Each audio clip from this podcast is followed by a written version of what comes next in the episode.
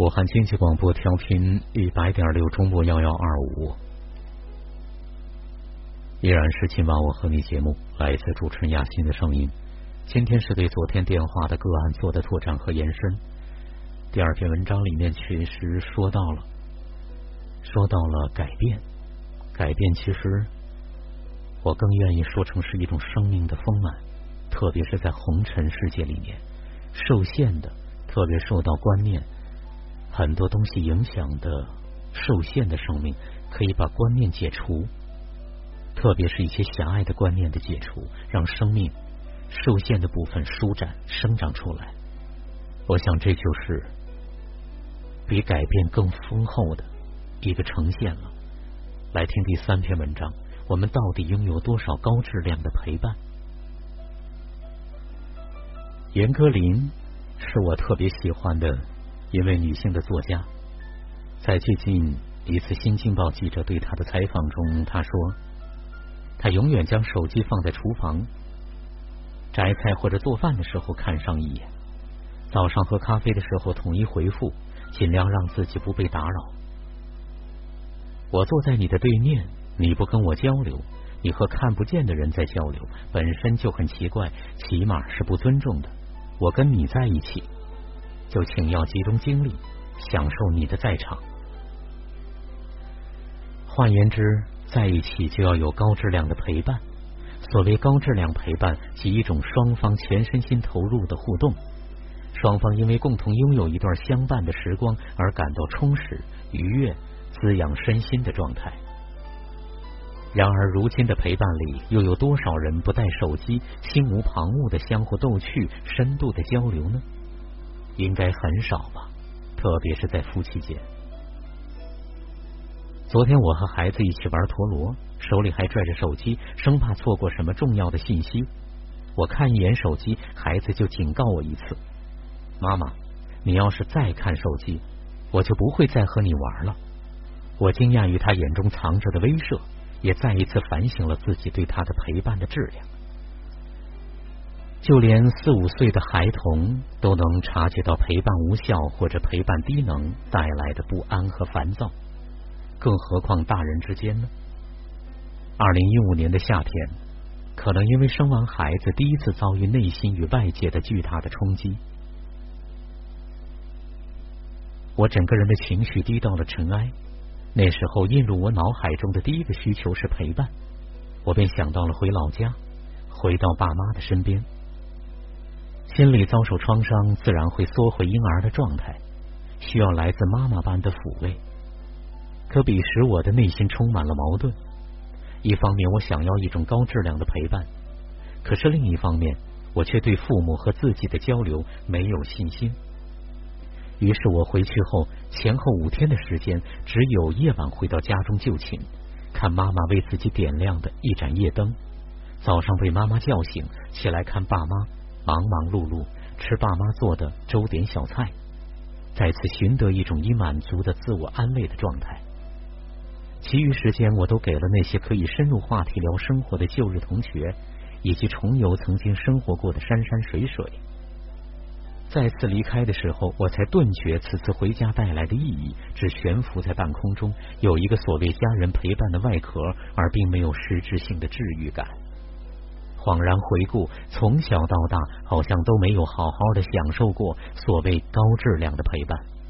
在我们的记忆里，沟通中百分之九十五的内容都停留在浅层次的日常交流以及居高临下的教育和管束上，而鲜少有机会被问及：你今天感觉怎么样？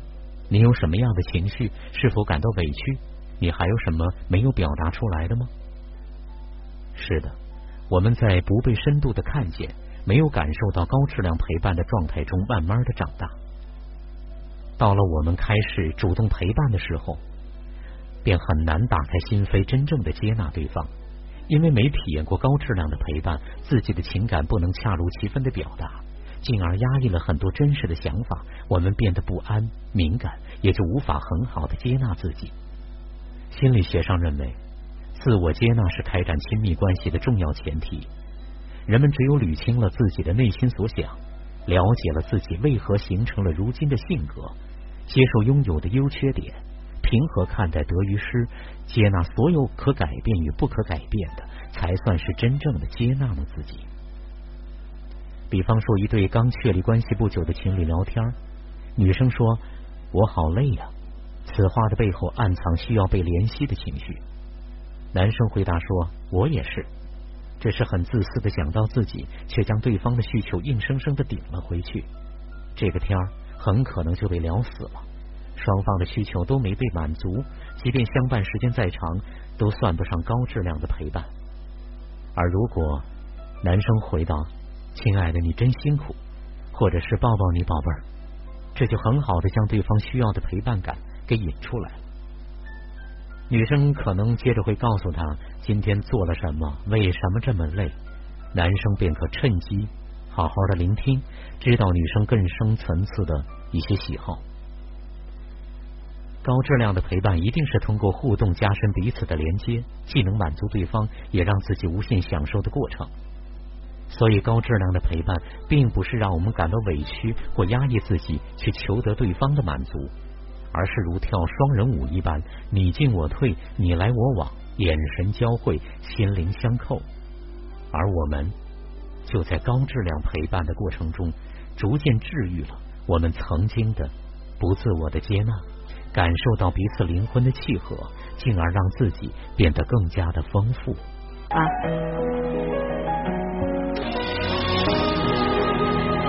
这首歌叫做《小时代》。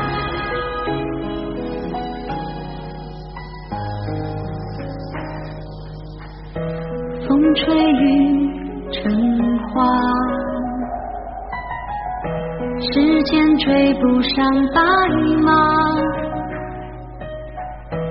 你年少掌心的梦话，依然紧握着吗？云翻涌成夏，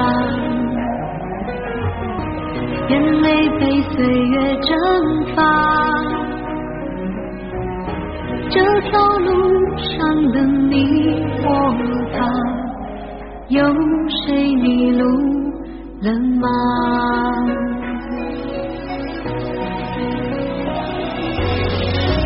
我们说好不分离，要一直一直在一起。就算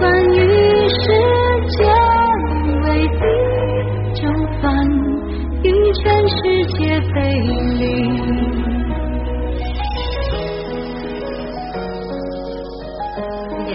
节奏了，谢谢好听的。